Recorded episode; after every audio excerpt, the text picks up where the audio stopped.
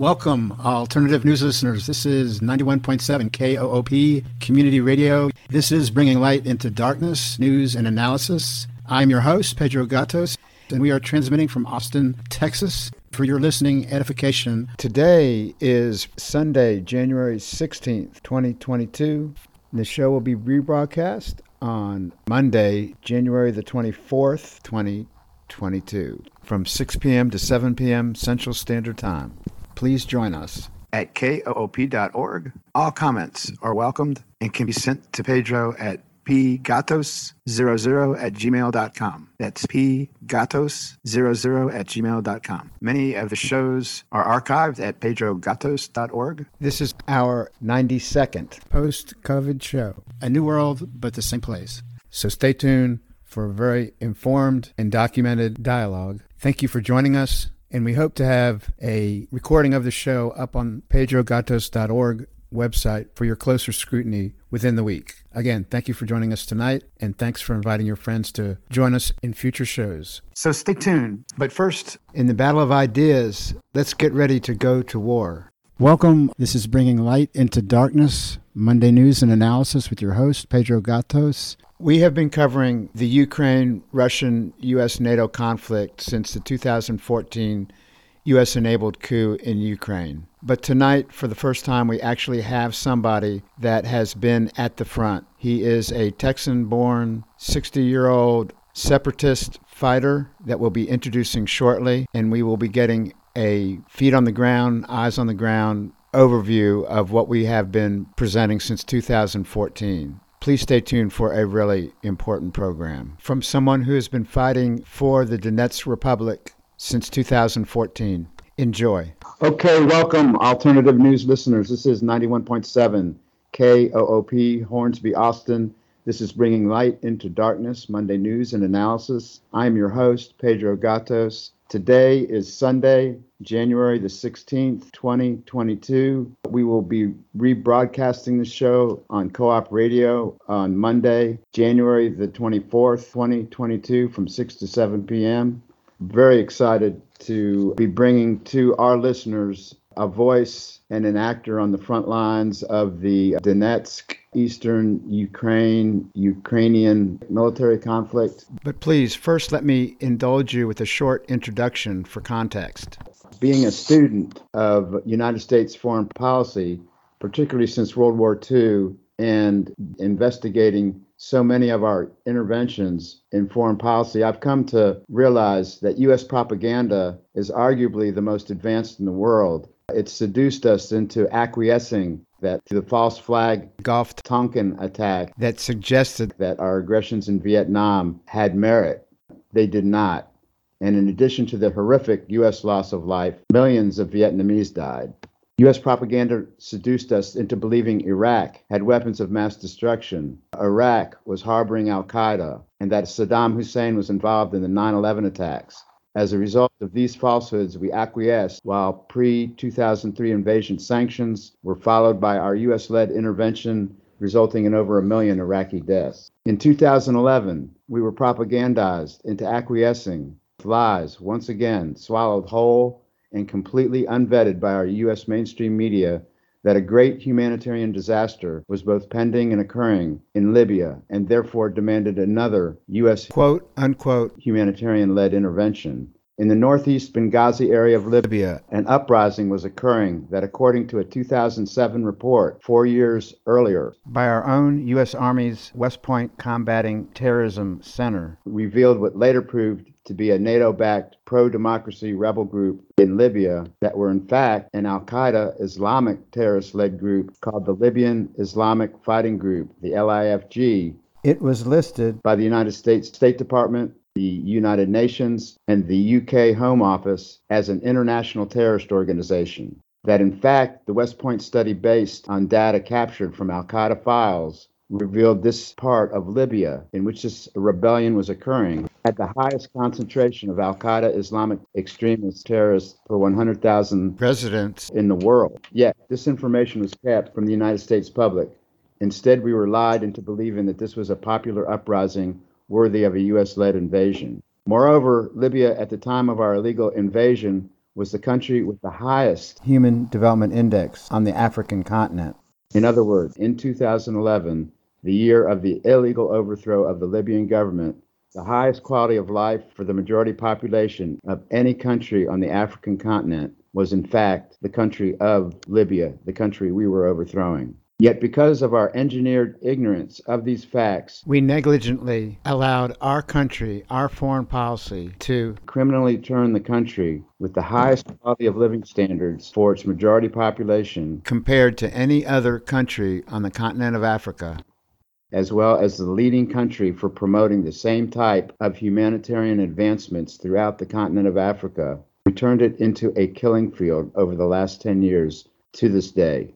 Not only that, as C N N reported, our intervention that was led by our first black president of the United States paved the way for the return of slavery and slave sales to Libya. In October two thousand seventeen, a C N N team traveled to Libya and witnessed and reported a dozen men auctioned, some for as little as four hundred dollars each. The crew is also told of auctions taking place in nine other locations in the country post-U S invasion of Libya. These are just three examples of U S intervention in Vietnam, Iraq, and Libya, which were essentially humanitarian war crimes, resulting in millions of human deaths. Not thousands, not hundreds of thousands, but millions of human death. Yet they were represented to the United States public as humanitarian interventions. For the sake of time and our interest to get to our guest, we will not detail the criminal intervention results we are responsible for in Afghanistan and Syria and other locations that occurred just this century through U S foreign intervention, which have cumulatively caused an additional million-plus loss of human lives. Instead, we turn to Ukraine and the pejorative demonization of Russia led by our U S government and mainstream media. And just a couple of important contextual facts to understand how, once again, vital informational facts have been largely kept from the United States public during this propaganda campaign, which we call news coverage of the Ukraine-Russia-NATO crisis. First, the coup of two thousand fourteen, as proven by the voices of our own high-level State Department employees that were taped, was clearly enabled and manufactured through U S intervention. We have detailed the evidence of this fact on other shows, which is available upon request, so we will move on. Secondly, the second premise, the very areas that Russia is accused of leading the uprising against the post-coup government, namely the Crimea, the eastern regions and southern regions of predominantly Russian-speaking populations of Donetsk and Luhansk, according to polling that we have detailed and documented on previous shows, was eighty percent or more in voting preference support of the very president we cooed out. Yet no mention of this fact in U S press coverage of the conflict because it does not fit the narrative of Russia is bad and the U S West is good. And lastly, post-U S enabled coup, a half dozen high cabinet positions, including the cabinet positions responsible for Ukraine's security and forces associated that were appointed to Ukrainians, are clearly neo-Nazi-driven ideologues in these half dozen or more cabinet positions. Again, we have provided detailed evidentiary proof of this claim on past shows as well, which are available upon request, so we will not revisit the proof of that allegation here today, but use it as a premise. But the realization of this fact, which most of the U S public is oblivious to, is necessary to understand what is going on in eastern Ukraine, a military conflict as we speak. And it is this context that we share recent reports coming out of eastern U- Ukraine. And these recent reports are in December and November of last year, and over a thousand victims of Ukraine's military aggression against Donbass were discovered in unnamed graves. There is a colossal work that needs to be carried out in Donetsk. Since two thousand fourteen, about one hundred thirty burial places of missing persons have been discovered. It is not known how many more there are.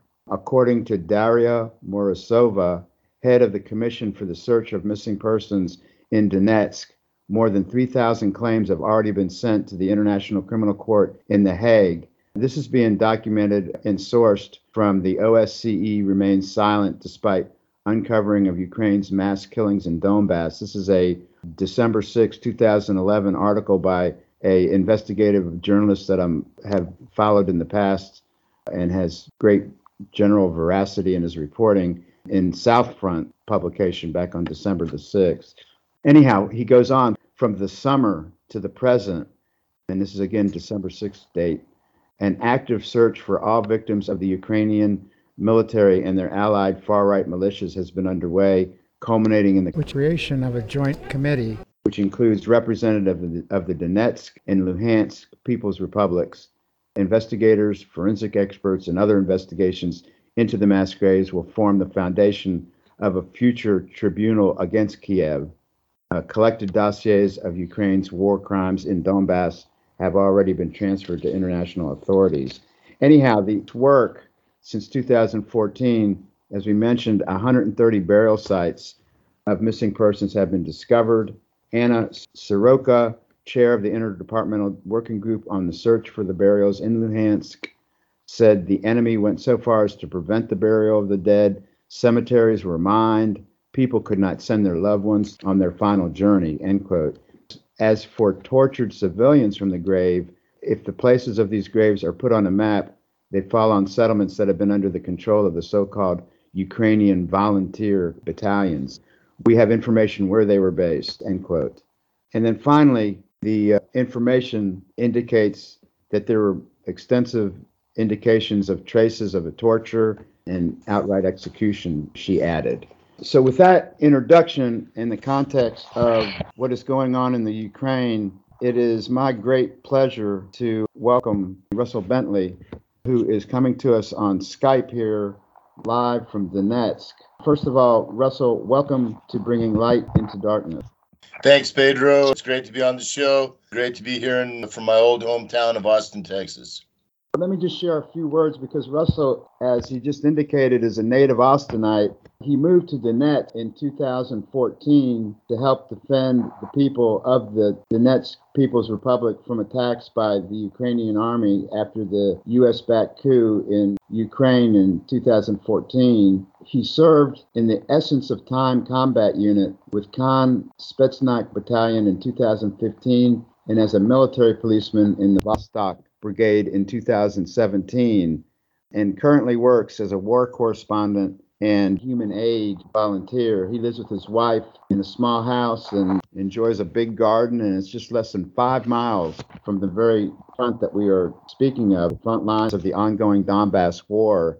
He currently holds passports from the United States, the Donetsk People's Republic, and the Russian Federation. And finally, I just wanted to indicate that he does miss Barton Springs, Matt's El Rancho, and the Continental Club, and Rudy's Barbecue. Anyhow, with that being said, look, this is a serious, very serious intervention that's going on. And if I could start off, Russell, I'd like you to have the latitude to go in whatever directions you feel are important in shaping the on-the-ground reality that we're not getting here in our media. But first, I wanted to ask you, there is the impression that there's this Russian invasion and support of Donbass, and of course, in the eastern region there. And we've already mentioned how these regions voted overwhelmingly, over eighty percent, according to polling, in favor of a president, and probably a corrupt one, but one that was democratically elected nonetheless, that was profoundly undemocratically overthrown by a U S coup.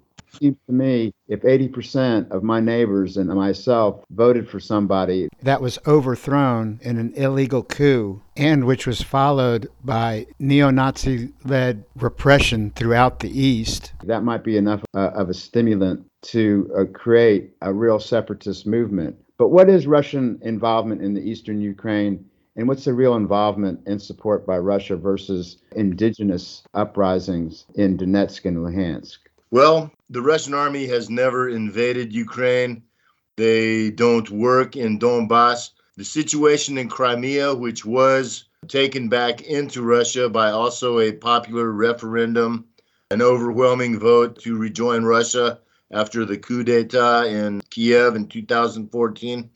The thing was there, the Russians had a treaty with the Ukrainians. After the end of the Soviet Union, there's a major Russian Navy base in Sevastopol in Crimea. It's one of their most strategic military installations in the whole Russian country. And they had made a treaty. They paid the Ukrainians one hundred million dollars a year to allow to continue to have Russian Navy stationed there in Sevastopol, in Crimea, and also to station troops there in order to uh, provide security. So before the Maidan, for years since the end of the Soviet Union, Russia had a treaty that allowed twenty-five thousand Russian troops to be in Crimea.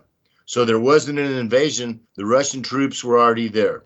When the Crimean people decided to have a referendum, there was also Ukrainian police and troops there, and the Russian troops just kept the peace. They just kept the Ukrainians from interfering with the referendum. The referendum was held. It was uh, transparent. It was completely legit. And the vast majority, over eighty percent of the people in Crimea, voted to return to Russia. And so they did. So and there was never an invasion.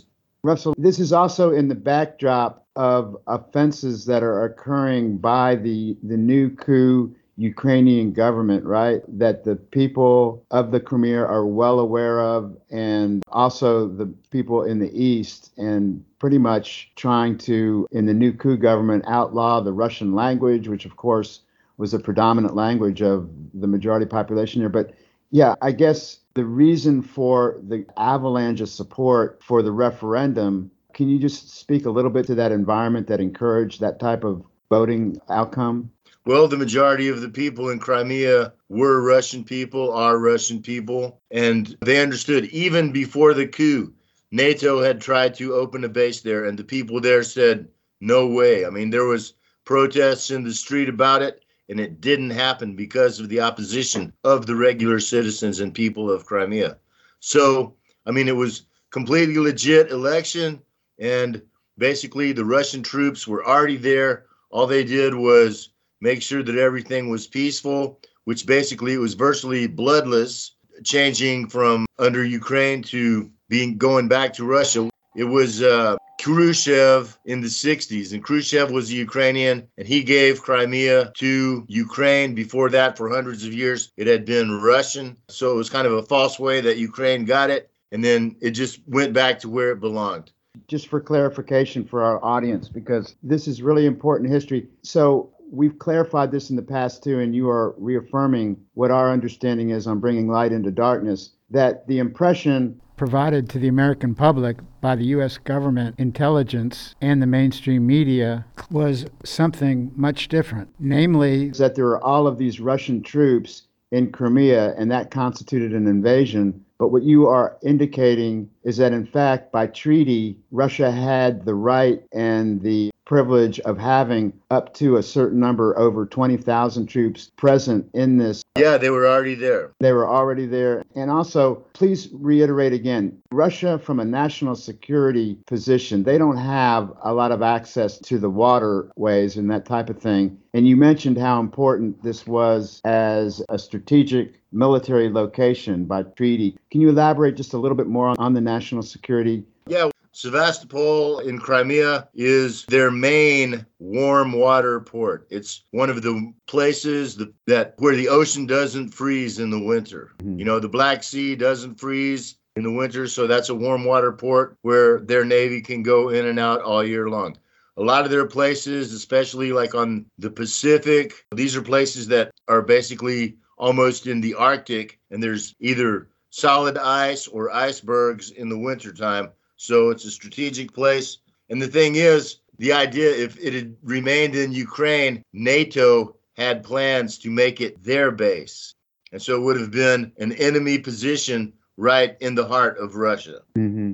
And can you elaborate a little bit more on those NATO plans? I've heard that. I haven't seen where that's been sourced from, though. Can you elaborate? No, no, it was uh, it's official, like NATO plans as in, you know, they had the program, the construction uh, design and all that stuff. They thought they were going to get it once they had the Maidan coup. And it was the referendum that prevented them from getting it. Okay, very good. I want to remind folks we're visiting with Russell Bentley. He's a Texan-born citizen of the world. And he was born back in, I think, nineteen sixty. But also, Russell, right. you, you volunteered and enlisted in the U S service. Can you tell us before going on with this really important history and contemporary issues that are going on, I, I hate to be disjointed, but I should have alluded to this a little bit earlier in my introduction of you.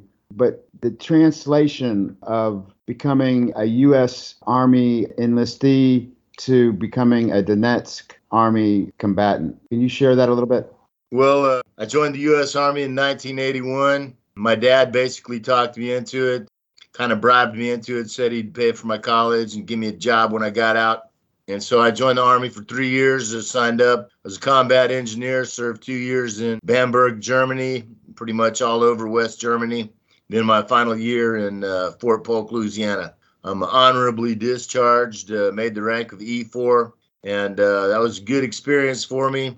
My dad went broke while I was in the Army, so uh, I didn't ever get to college or the job, but it was a good experience, and it served me well when I came to Donetsk in two thousand fourteen at the age of fifty-four. They probably wouldn't have let me join the Army if I hadn't been able to show that I had military experience before. I got here to Donetsk on December seventh, two thousand fourteen. A week later, I joined the Army. I did two weeks of uh, basic training with Vostok Battalion in Iznavata. And on the morning of December thirty-first, two thousand fourteen, I went to my first combat position, the Iversky Monastery, right near the Donetsk airport. It was about four hundred meters from the new terminal and also about uh, four hundred meters from the control tower of the airport, both which at that time were held by Ukrainian Army units still. It was very, very hot, hot, heavy combat every day with thousands, literally thousands of bullets flying each way. Um, the monastery was in the middle of a graveyard, a huge graveyard, maybe two thousand, three thousand graves.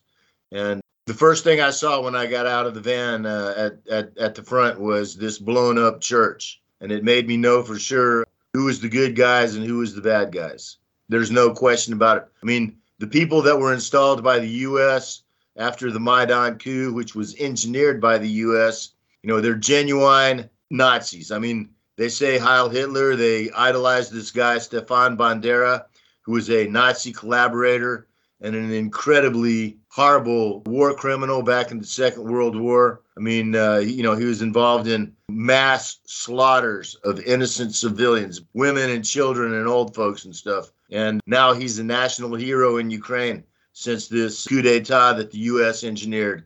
And the people in the east where we are in what's called Donbass, the Don River Basin, we just, we don't put up with Nazis, you know, as any normal human being anywhere in the world would. These are war criminals, mass murderers, torturers. It's uh, every crime in the book, every crime that the Germans and their collaborators did here in the Second World War, these guys are doing again. So there's no Russian invasion. It's the people yeah. here defending themselves. When the Ukrainian army first came here, the people, the citizens, the civilians stood in front of the tanks and the B M Ps and put their hands with just their hands. And they stood in front of them and said, hey, look, you're killing your own people. And you know, we're here peacefully protesting. You know, this is a fake foreign installed government. And the soldiers shot them down and ran them down. And so then the people stood up on their own. It wasn't Russian led. It wasn't Russian army here. The people here defended themselves. And basically, uh, they've done a real good job of it. The fact that we're still here seven years later against the Ukrainian army, which is like one of the biggest armies in the world, with U S backing and billions of dollars of military aid, intelligence, weapons, instructors. There's at least four thousand U S military here in Ukraine right now, plus who knows how many hundreds or thousands. It's at least a thousand of U S mercenaries, contractors, Blackwater, those dudes that are here. The E U is backing them to the hilt. S A S is here. From England, Canadian Special Forces are here. Polish Special Forces are here. These are snipers. These are killers. In my neighborhood where I live, there was a guy. He got uh, got shot a couple of weeks ago, a couple of miles from where I live. The dude uh, was in a wheelchair. His house had been hit by artillery a couple of years before. He got hit. He lost his leg, so he's in a wheelchair. And the sniper, Ukrainian sniper, or at least a sniper from the Ukrainian position shot him in his other leg, blew his other leg off. So now the guy's got no legs. He's still alive with no legs. That's the kind of stuff. These snipers, they shoot like they, there was a, a case maybe a couple of years ago, a little kid playing outside in the yard, and the sniper starts shooting all around the little kid. Doesn't shoot the kid. You know what I'm talking about, like two or three years old, but starts shooting, you know, within a couple of feet of him to the right and left. You know, these guys, they fly regular, real Nazi flags, German Nazi Wehrmacht flags with the swastika. They fly them on their positions, you know. They have swastika tattoos. They put swastikas and S S on their uniforms. You know, these are genuine Nazis that we're defending ourselves against. And this, you know, they were put in power by the U S And, uh, you know, we have every right to defend ourselves as any decent human being would against scum like that. Let me ask you this. So when I cited these reports from the Southern Front article by the, the established investigative journal uh, and reputable Paul Antonopoulos, that is, first of all, consistent with, with your understanding there on the ground, what he reported? Absolutely. South Front is one of the best independent, objective, honest news sources there is about what's going on here and also in Syria, but particularly here. It's an excellent source of news. Well, let me ask you this, Russell, and I want to remind folks that we are visiting with Russell Bentley. He is a U S born separatist military employee, for lack of better words, in defense of Donetsk and the uh, eastern Russian-speaking areas of the Ukraine. Well, President Putin has said that NATO forces are on the door, their doorstep, Russia's doorstep, that Russia can retreat no further. From a rational national security concern, red line for the Russians, if and when there is a Russian response, in your estimation, what will it look like? I mean, it seems to me that Russia does not want to invade Ukraine, but wants to move the Ukraine NATO-led forces to a Western front line, if you will, that would respect the Luhansk and Donetsk separatists and provide Russia with a buffer zone from Ukraine and NATO-based potential aggression platforms. But before we go on, we're at a hard break and need to take a quick pause for the cause. This is ninety-one point seven K O O P Hornsby, Austin. This is the premier community radio station of the nation, and this is Bringing Light into Darkness Monday news and analysis. And we are blessed to have with us from the Donetsk front, Russell Bentley. We will be back right after this. Don't touch that dial.